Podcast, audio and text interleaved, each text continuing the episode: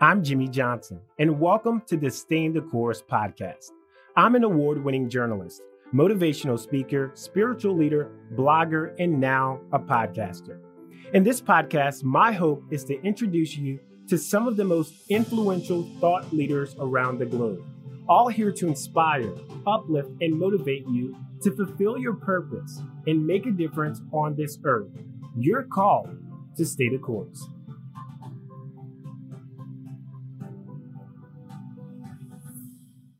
On today's episode of the Stay the Course podcast, I'm here in the Mile High City, Denver, Colorado. We're chatting with a speaker who has rebuilt her life and career, sharing her story overcoming substance abuse. She received her bachelor's in psychology and master's in social work from the University of Michigan. Her story has been featured in several news publications, including the New York Times. She was also invited to share her recovery experience at the White House. And her achievements don't stop there. Last month, she was awarded a $5,000 grant from We Are Amped, a nonprofit committed to bringing marginalized voices front and center in podcasting. And this fall, she's launching Beauty in the Grit, a storytelling podcast. Let's welcome Ariel Britt, who simply goes by Air, to the the Course podcast. Hi, how are you doing, Jimmy? I'm doing great, and thanks for you know just having me here in Denver, Colorado. This is like my first time here. It's beautiful. I love the mountains, but I don't like the humidity right now there's a lot going on. Uh, it's it's a heat wave. We're in a heat wave. I think it would be better for me to come back during winter time when it's a little cooler, but not when it's snowing. The fall. Just come in the fall. Anytime after September, between September and actually December is pretty nice. But thanks for coming and thanks for being here and thanks for having me a part of this. This is great. Thank you so much. Here's what's so amazing about how this podcast episode came about. Like literally 72 hours ago, I did not know you. yeah. Which is crazy. How did you hear about me, honestly? So basically, I knew I was coming to Denver and I knew I was coming on a guy's trip and I knew I wanted to interview someone for my podcast. And so I was just searching hashtags Denver podcast and I saw the incubator in which you were participating in. And then I saw people posting or sharing stories about the release of your podcast coming up this fall, mm-hmm. which is mm-hmm. super cool.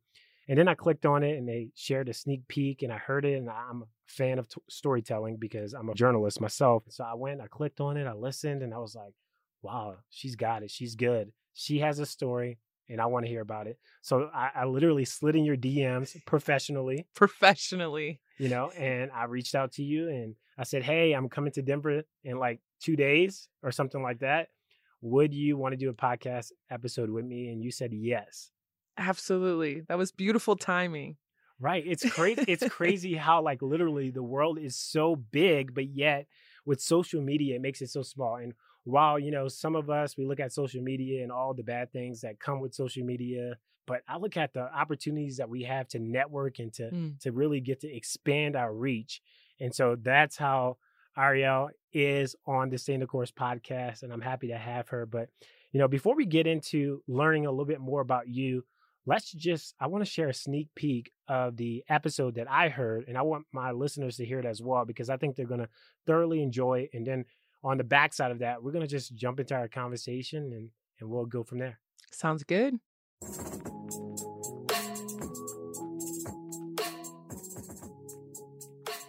I know one time it was in the summer mom came to pick me up because by that time my dad was deceased and we had so much stuff in the car, she decided to go the back way and instead of going on the expressways, because we had everything blocking the rear view mirror and stuff like that. And then she was driving and I was like in the back seat. And she said to me, well, she was actually talking to herself kind of. And she said, you know, there was a time when your dad couldn't even stay in this town. And I don't remember what town it was as, a, as a black attorney he would have to stay somewhere else, but he would still represent certain people in this particular town. And I said, wow, I can't believe that. I would never take that. She veered that car over to the curb, leaned over in the back, said, you will never be at University of Michigan if it hadn't been for what your dad stood for. And I said, well, I better not say another thing. So that was my mom, Dr. Marilyn Skinner Britt, daughter of Lucille and Floyd H. Skinner. Understanding that same power and privilege in having an education was something that was passed down to me and my three older sisters growing up. So it was never a matter of if we went to college, but where. I dreamed of going to Michigan too. My grandfather had received his undergraduate and law school degree from there. After, he went on to become the first Black attorney in Grand Rapids, Michigan. Here is a clip of my mom reading a letter he wrote during law school. Dear Sirs, I am debating the question, resolved that the Ku Klux Klan be abolished by the federal stature. If you will please forward me whatever information you have on the subject, it will be highly appreciated. We'll be glad to pay any expenses incurred by your sending same. Thanking you in advance, I remain yours very truly, Floyd H. Skinner. My grandfather wrote that on April 6, 1923 and W.E.B. Du Bois responded back on April 13th. He was such a dynamic man.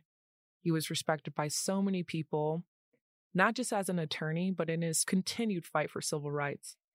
Now, as for the other side of my family. On Wayman Britt, and that's all for him. He's fouled out. Five on Wayman Britt, a senior, his last game, finishing a brilliant career at the University of Michigan. Yes, that's my father, Wayman Britt. University of Michigan Basketball Hall of Famer, son of Mamie Lee and Oscar Kinney Britt. He was raised in North Carolina. His father was a sharecropper, one of the best. They eventually moved north to Flint, Michigan, and his basketball career took off from there. Now, what about me? You were a smart girl, and I've always been very, very smart. And um, I knew you were Michigan material. And at the time, you really didn't think you wanted to go to Michigan because, you know, you had some little adversities. And I said, no, you go in there and you write a letter saying that you love University of Michigan. You would like to go to University of Michigan. You had written other, you know, acceptance letters to other colleges and universities, but I wanted you to at least try Michigan. So, the truth underneath my mom's words is that I started using alcohol and drugs when I was 16 years old. High school was such a tough time for me, even though I was an athlete and self proclaimed class clown. Underneath all of that attention and all of that, I was just lonely, afraid, and felt super disconnected. And once I started filling those holes with substances, nothing else mattered, especially my dreams. I remember that moment too when my mom and I were going through my college applications. We were in the kitchen and she said, Where's your Michigan application? And I told her I wasn't applying. And she said, Yes, you are. I remember going back and forth with her because she didn't understand why I wasn't going to apply. It wasn't like I wasn't smart, had bad grades, or wasn't Michigan material. I just honestly didn't want to work that hard in college. I knew Michigan was going to be tough. I wanted to party, have fun, be free. And I remember sitting down realizing that I wasn't going to win this fight either. So I screamed, You just want me to fail. And my mom just looked at me and said, Oh well, and walked away. She had no idea that my addiction to substances was roaring and ready to take off. And at that point, I had no desire to stop it. Beauty and the Grit. This is going to be your new podcast that's going to be releasing in October. What's the date? October 8, 2019. And isn't that like a Tuesday? It's a Tuesday. So Tuesdays with Britt. yes. which is going to be awesome. Um, I mean, you guys heard it. You heard her voice. You heard her storytelling. I mean, she literally took us there. Kind of describe a little bit the first, your thought process behind that very first episode and how you wanted to enter into the podcasting space in the world of storytelling. Well, it's something that I've always enjoyed doing storytelling. Um, I've been blessed and also I guess I wouldn't say curse, but I've gone through a lot in my life and I've known a lot of people through my journey who've gone through a lot. And so by them telling their story, it's just been so impactful on me. And even in school or any moment, that's just kind of where my character comes out, whether it's a funny story or real story. It seems to just be really impactful. And so I remember I was telling my story in Georgia when I was living there before I moved to Denver. And a woman just came up to me. It's like, Do you have a blog? Do you have something? Like, I want you to create something. And it's always hard or feel fearful to come out and like create something of your own. But podcasting just came into my mind um, a safer space, a cool space, a new space of where I could kind of showcase that and offer just support to folks. And so that's really how I got the idea was like somewhere I don't even remember where I was and Beauty and the Grit just popped into my head because I knew I wanted this to be really focused on um, the grit of life, but also the hope and the beauty of it, the beautiful, beautiful experiences that we get to share with one another. So that's just really how it happened. And I don't really know how the whole vision kind of came together. Uh, my grandfather went to the University of Michigan. My father played basketball there. That's where my parents met. And so there was just something beautiful about being able to offer some historical context around that and then weaving in my own experience. It just, the story was there and it just, you know, the vision just came into my mind. Thank God I was able to create something that seems to be helping a lot of people and impacting a lot of people, which is like beyond my comprehension. And talk cool. about the incubator that you won this five thousand dollar grant because that's what's really going to help you mm-hmm. uh, take this podcast to the next level. Like when I started the podcast, I wish I had five grand just handed to me and say, "Hey, go out there and make it great," right? Seriously. So about a year ago, a little over a year ago, I really wanted to just start creating. And I was like, not yet, not yet, not yet. And then I went to a women of color panel that they hosted here at House of Pod, which is where we're recording now, and who is the the the partner in the nonprofit We Are Amped that put this on. And so I was on the mailing list. And so they sent out an email talking about this opportunity where they're really wanting to bring um, women of color from the margins into the center of podcasting. And so through that process of a month, um, we had to apply uh, through a, through the process of a month. It's been an intensive experience um, where we learned about audio and interviewing and all these things that you know RSS feeds. Like what is that, right?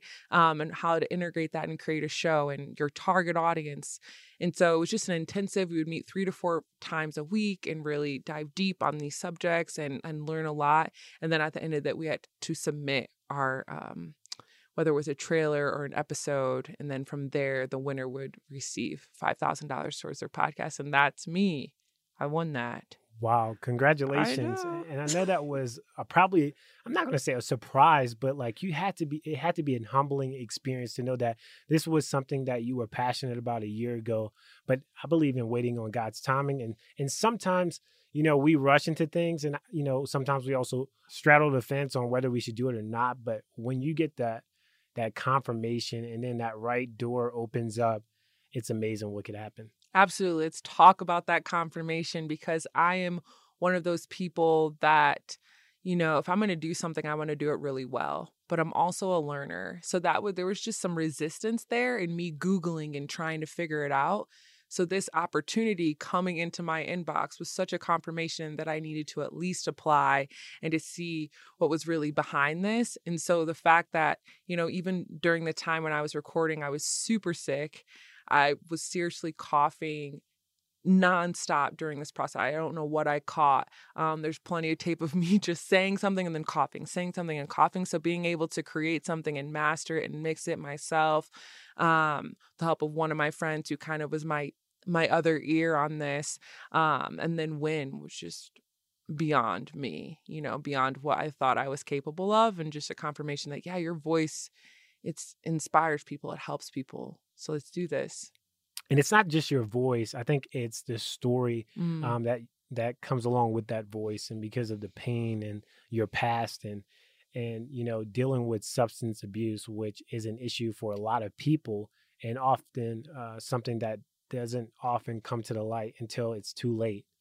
And for you to to have overcome that and now share this story with people that you don't know and people that you don't even know that you're going to impact is is just phenomenal. Um, how do you feel about you know sharing this story, and, and what do you think it means to you now that you've you've been what ten years clean now? Yeah, I'm I'm coming up on eight, which is awesome. Eight years, my, my yeah, yeah, no. I'm prophesying ten. No, years. I know. I'm I'm here for it. I You know, I think what I've learned along this journey of being in recovery and being a person who's experienced whatever I, I experience is that the truth is so powerful. And I know for me that I have to live in that. And so to watch, you know, there's certain spaces where I, you know, go in a circle and I talk about my recovery and, and it's a safe space, right?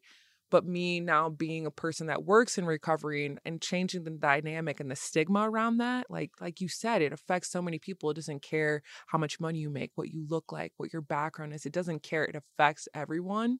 And so to know that my experience can really help other people just kind of pushes me. And so it feels like i'm in my highest purpose when I am speaking my truth. Um, and it also keeps me really close to that and close to the understanding of what can happen if I were to pick up a substance again. I have no desire to, I don't want to, but it really allows you to remember, you know, what was going on at, in that time in your life, like why we're using substances and why we're using substances even when you didn't want to.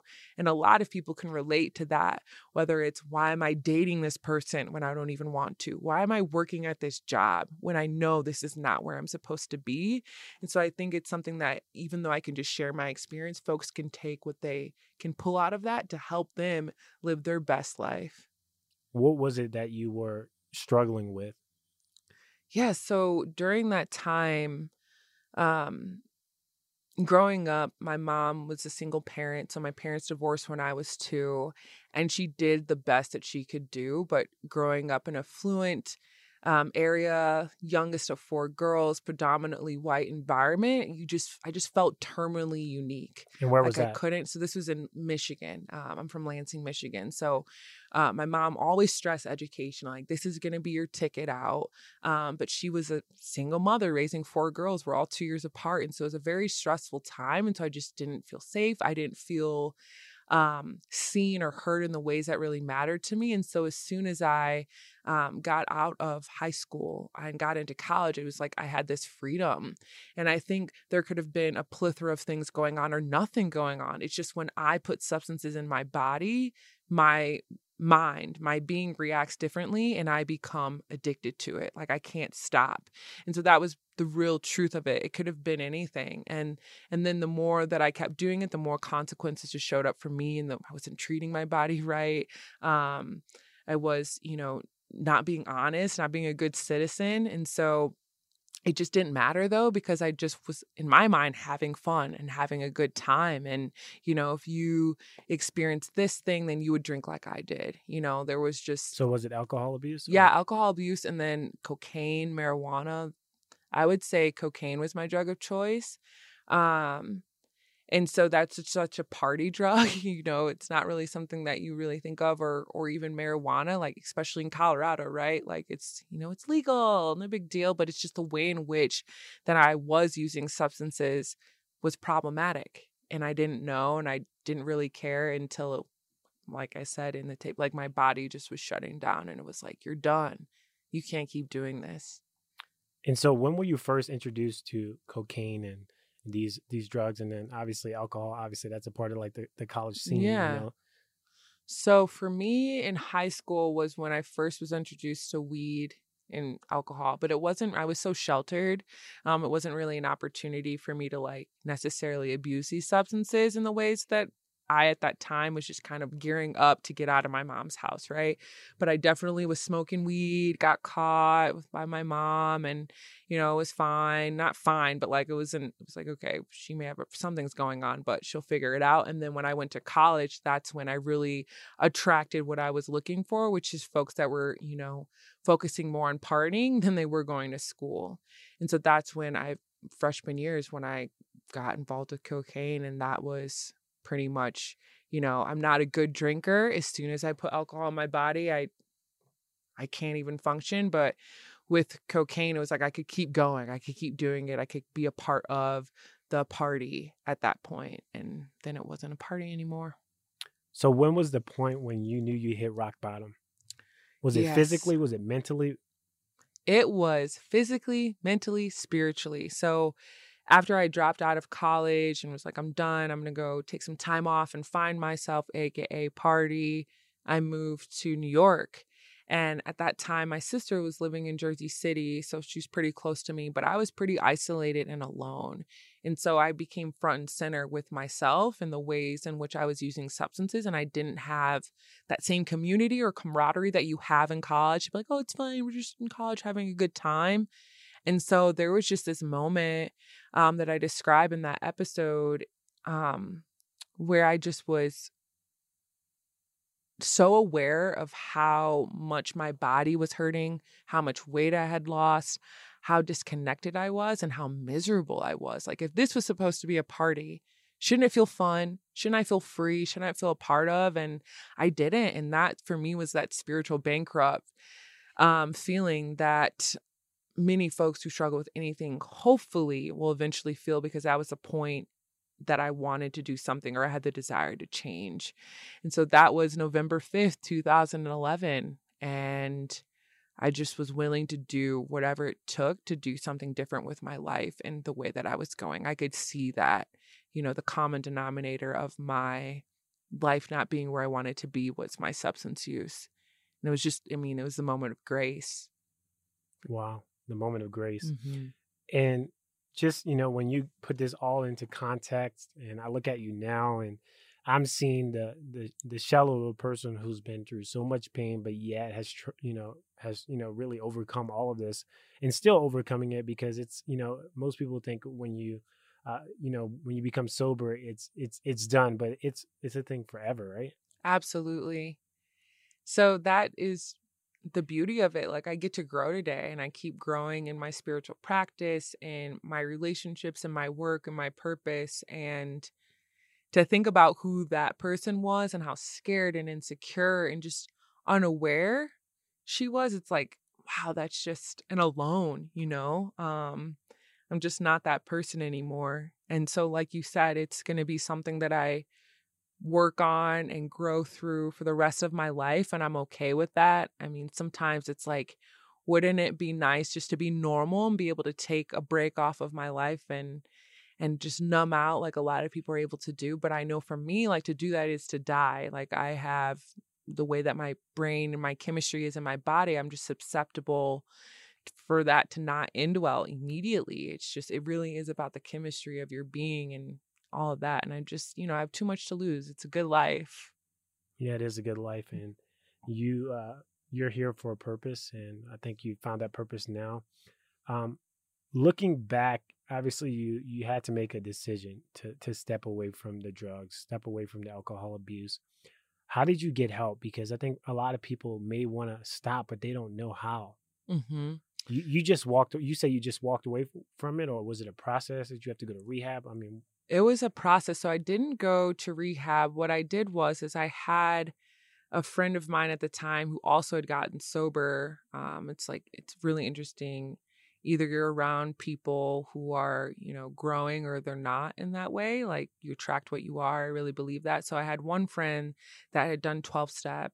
Um, and so that is where I was introduced into a different way of living and that's still something that I still practice and it really works for me. I know it doesn't work for everyone, but that was the first um, step in me really connecting to something bigger than myself that I could believe in and and community, right? So it's like um I may think that I know what I'm seeing or what the best move is for me, but what I had never really done was trust people enough to let them in on all of me and let them really see me and make a decision to love me in a way like I just I didn't have that growing up that wasn't for me and not saying that it wasn't there I just didn't connect to it and that became kind of that you know life or death moment for me it's like okay either you're going to let people see you and grow up and grow with them or you're you're not going to be able to to stay sober and so that's through the process of you know, building community and learning a lot about myself and letting a lot of old pains and hurts grow go, it's been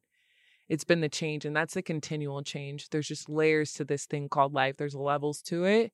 So I just keep on doing that and keep, keep I stay connected to that. And then I also continue to expand my spiritual practice outside of 12 step too. In in 12 step, is that like some AA? AA. Yeah. Okay. Mm-hmm. Yep. That's my practice. And so do you think that the separation of your mom and dad, uh, you being such a young child, uh, affected you long term? Do you think that had anything to do with it, or you just think you just went wayward? I think growing up, there's several moments or things that have happened in my life that have, you know, I, I imagine it like a tally thing or a list of things or the reasons why I'm going to drink to that. Um, and like, oh, my parents got divorced or this happened or I was, you know, one of the few black kids in my white upbringing. Um, and like that will isolate me and make me think that's why I use substances. But for me, I just feel like I was born this way. Like my DNA, my chemistry is that's what it is. I've talked to my dad and he calls substance use and mental health issues in our family our family curse. And so it's something that runs in my family. Uh, my mom, she's adopted, so I don't really know our history on her side. Um, but on my dad's side, it's just something that you deal with and I and I got the gene that's most susceptible. But those were reasons and things why it kept me feeling, oh, I'll drink to that later, or I'll use to that later. And it kept me really disconnected from the truth of what substance use is. Wow. Um, just an amazing story of redemption. um, I can't even imagine um, you know, how you managed to get through all of that and still are getting through this. Um, but I, I believe that a lot of people can take away something from this, whether they abuse substances or not. Um, how you know you can't really judge someone by their exteriors. You don't know what they're dealing with behind the scenes. More of the Staying the Course podcast after this. Animate your words, an easy way for authors and speakers to show up and stand out on social media. If you're not getting their attention, someone else will. Go to phillashley.com to schedule a chat. Would you say that when you were in college and you were going through this, that um, you kind of gave people the impression that you were you were you know struggling? No. So I remember the moment. I haven't told this story. So I had a, a strong group of girlfriends in college when I first joined, um, when I first started going there. And I remember when they found out that I was, you know, using harder substances, and they did this intervention. They're like, we don't think you should hang out with this person. And what I would do and what I did in that moment was just make a decision to like not talk to them anymore because they didn't get it, just so I could keep that you know box around myself that I was okay. Um, even if I people were people knew I partied or had a good time. I didn't want you to see how really bad it was. And so I was just living a lot of separate lives. And so maybe, you know, the folks that I was using with, they probably knew, like, because we were all using together, that there were some issues and some problems. But, you know, I just tried to paint this kind of box. So when I was really struggling with substances, not that I was so aware of it, I didn't call my mom and say, Hey, mom, like, I'm really struggling right now. It was like, No, I just want to drop out of school for a little while because I just need to find myself. This isn't really working for me. So I was already, you know, feeding these lies that everything was okay. Eventually, you're going to stop. Everything's going to be okay. So I didn't have that, you know, I had some moments, some consequences, but, you know, I'm just a young college kid. So it's just, especially for young people um, who get sober, you don't have enough history sometimes to kind of show people, wow, this is really problematic. That's why it is so important to really check in and be connected. And I'm thinking while you were discussing that about, you know, how social media, this perception of how folks are going to how folks appear and and where they're at and what that looks like for them. So it's really about you know, it's powerful as social media brought us together. It is so important right. to continue to maintain real connections with your loved ones and look them in the eye. Be like, what's going on? And ask certain questions to kind of see what's what is really going on. But I was a very good hider. Because I know if I was really struggling, my mom, if she knew, she'd been, you know, more adamant about, you know, not just letting me grow out of it. And getting you, know? you some help. Yeah, and getting me some help for sure.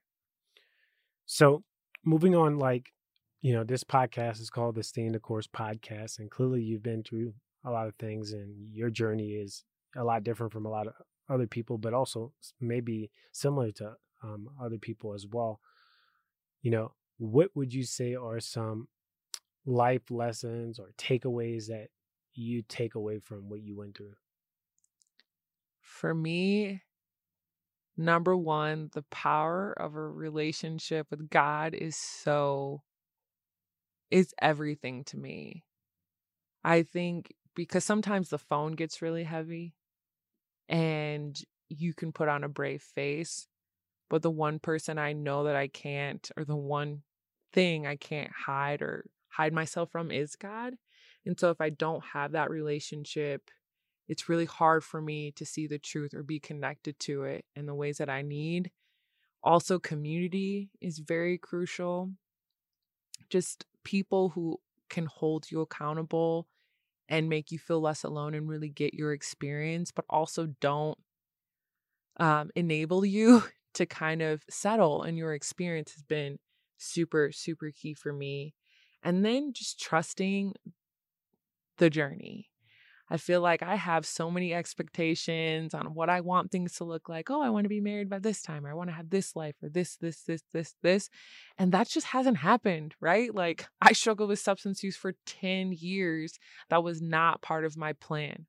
Um, but what has come out of that is the capacity to help so many people, particularly young people, which is my goal. If I can, you know, share my story one time to help you not feel like you need to go and experiment on your own if i can impact you like that's that's beautiful if i can save you a day even um, for going and making a different choice that's empowering to me and so trusting that you know god really knows what he's up to in my journey in all the ways and always being able to come back to that has really um, been so grateful because i just have no idea.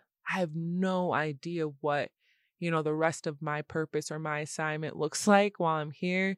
Um, but the more I just try to surrender and be open to that, the better. And then to enjoy your life. It's been a really cool journey to see all the life that I get to live without substances. Um, the, the all of it, the pain, the joy. Um, just in my mind, thinking of my beautiful nephews, watching them grow up and being a part of their life has been amazing. And so, being a kid, having fun, uh, that is really important. And speaking of being a kid, what advice would you give to your younger self? I know you kind of touched uh, touched on that a little bit just now, but yeah. So besides trusting that journey, because that little girl, she was so angry and so confused and did not have that connection. Um, and I think outside of that is I would just, you know, pray for her to love herself a little more, you know, at that point. Like if, and also just speak her truth and say that she was struggling and say that she needed help.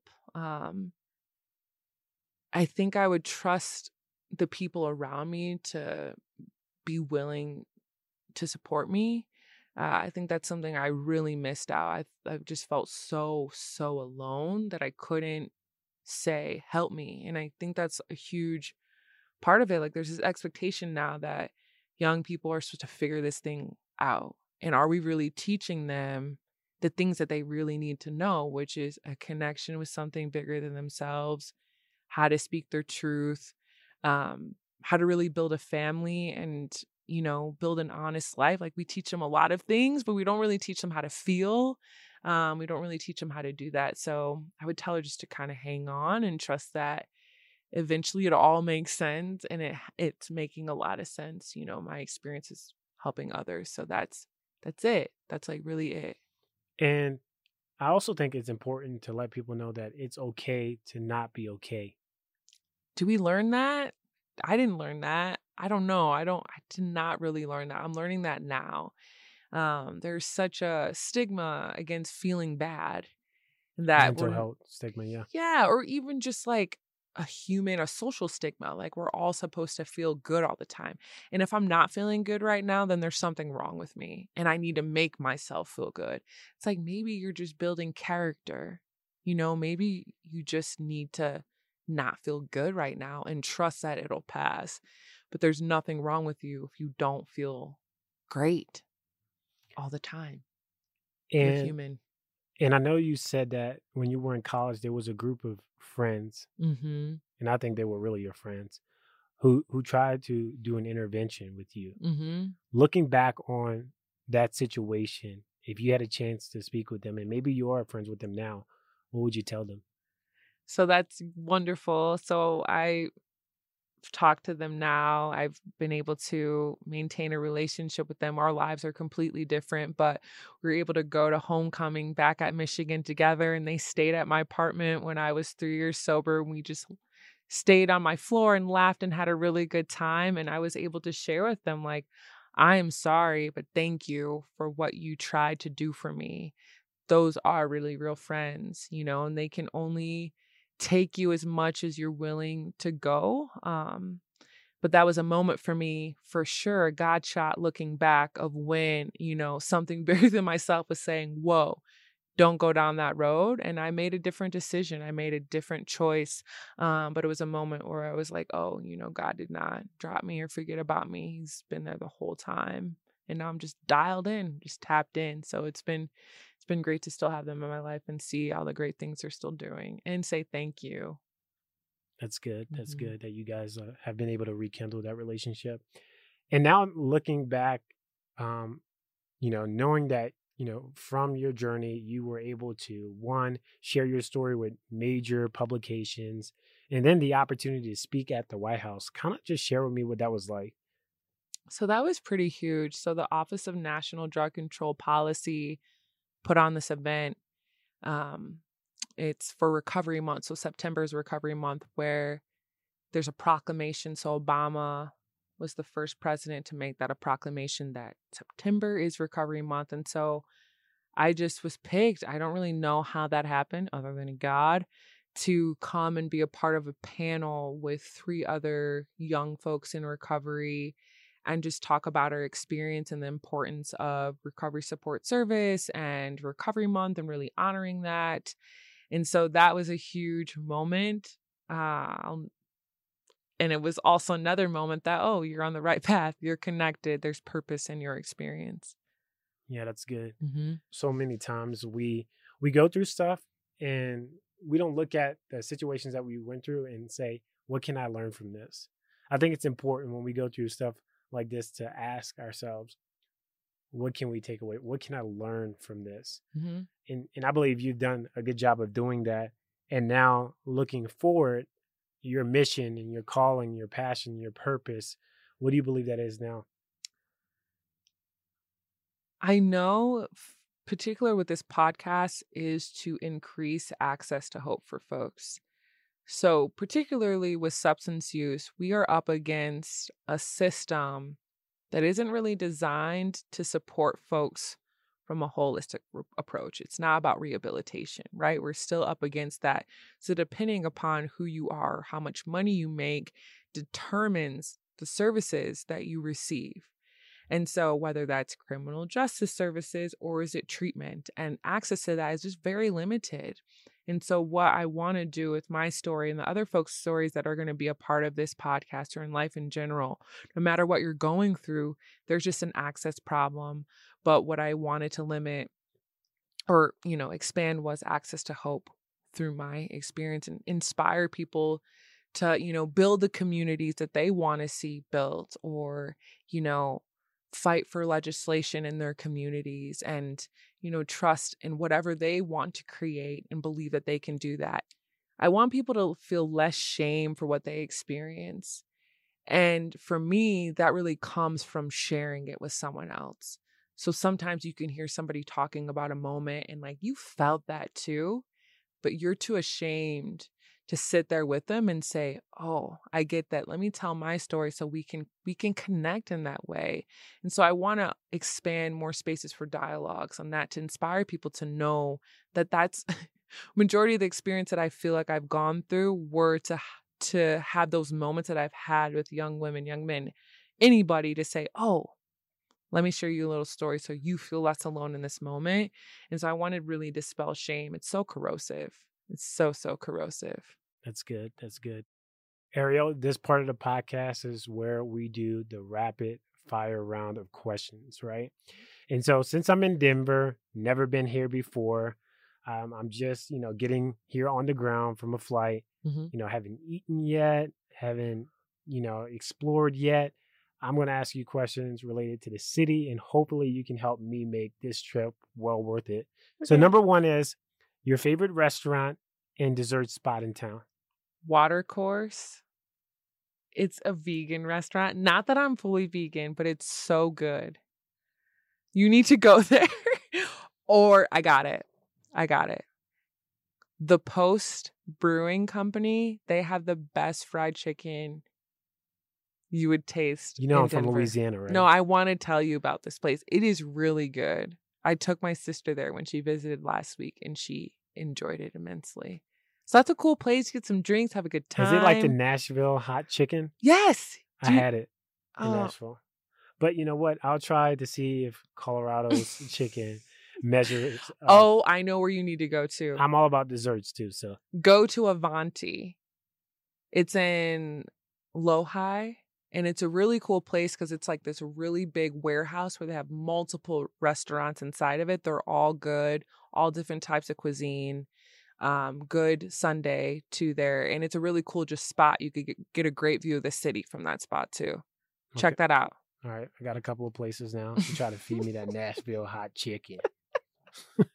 Number two, things to do outdoors Okay, botanical gardens is great. with a group of guys. Mm-hmm. It's a wonderful time. I also think you should challenge yourself. Maybe go to Boulder. Um, there's this place called Chautauqua. Um, it's a great place to climb. Evergreen. It's about 30 minutes away. There's a place called Three Sisters, just in case you're feeling the altitude sickness and you don't really want to do an intensive hike. It's just like a cute space to be like, I made it to the top and less intense. Okay. Mm-hmm. Is there food there too? No.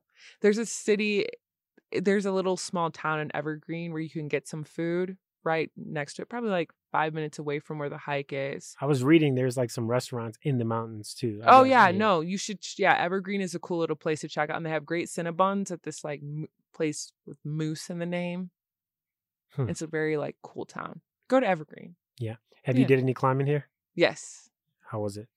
really intense. I just went to Leadville and climbed my first 13er. So that's elevation of 13,000 feet. And it was terrifying. It was a grade three. I don't even really know what that means, but I know it's really hard. Don't do that. I highly suggest not to do that. That means we're gonna do that. And I went ice climbing too. Ice climbing? Yes, in your Wow. way. Black people do that. I'm just kidding. Yes, I did it. Number three, I'm getting in trouble here. Your favorite thing to do in the city? I really like art walk. It's such a vibe. It's so cool to just walk and see art, and there's food trucks, have a good time. This place is a great spot for people watching and just vibing with the energy. Number four. I thought that was the last one. Really? How many questions did I ask? I don't know. You throwing me off. going. I'm sitting here. I have this sheet in front of me with the questions, and she telling me this is the last one. This is my show. Okay, okay. This is my show. All right, number four. And if there's more than five, I'll have to edit out. So maybe I should stop saying the numbers. But anyway, uh, places to avoid, maybe like tourist traps in town. Don't go downtown. There's really not much there. Just Just don't go downtown. Like, Like, I'm going to come to Denver, but not go downtown. in terms of the civic center, you don't need to go in that area. number five. What do you dislike the most about Denver? And I hate for you to like, you know, down Denver, the city, but I know there's something about the city that you don't enjoy. So many people would agree with this, though the lack of diversity. It is pretty stellar how that can be. But gratefully, the communities that you do find are really rich and really nice. But, you know, oh, and the driving. The driving is terrible. Let me tell you guys about their airport. It's like out in the middle of nowhere. It is a hot mess. How much did you pay to Uber? Hey, I didn't pay the Uber or do Lyft, so I tried to get an Uber and Lyft, and they wanted like 40 to 50 bucks from the airport, which I'm not cheap, you guys, but like at the same time, I don't want to spend my money in an Uber. I want to spend my money in a restaurant oh, or, or enjoying it. So I hopped on the train for 1065, you feel me? And then rode a bicycle on one of those Uber bikes with like my luggage and backpack. She'll tell you, right? I'll drop you off wherever you're going after this. That's crazy. But anyway, I love Denver so far, and I'm so happy that you know we were able to hook up 72 hours notice, make this happen. I believe your story is going to impact so many people's lives. I believe your podcast is going to be phenomenal. just just the sneak peek was awesome. So if you don't mm-hmm. bomb the rest of the episodes, I think it'll be good. Thanks, Jimmy. You know, Appreciate that. My vote of confidence. Appreciate it. So how can people stay in touch with you? How can they follow you? How can they learn more information about the show? So, if they want to learn more information about the show, they can go to beautyandthegrit.com. That is the website that will be most up to date. And then if they just want to follow me and see what I'm up to, they can look for me on Instagram at the Air Project. Ariel, it was great to have you on the podcast. It was great to be staying the course with you, Jimmy. Thank you for having me.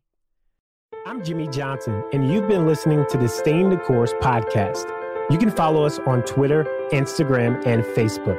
If you haven't yet, go to Apple, Google, and Spotify and subscribe, rate, and review the show today. And remember, you're called to stay the course.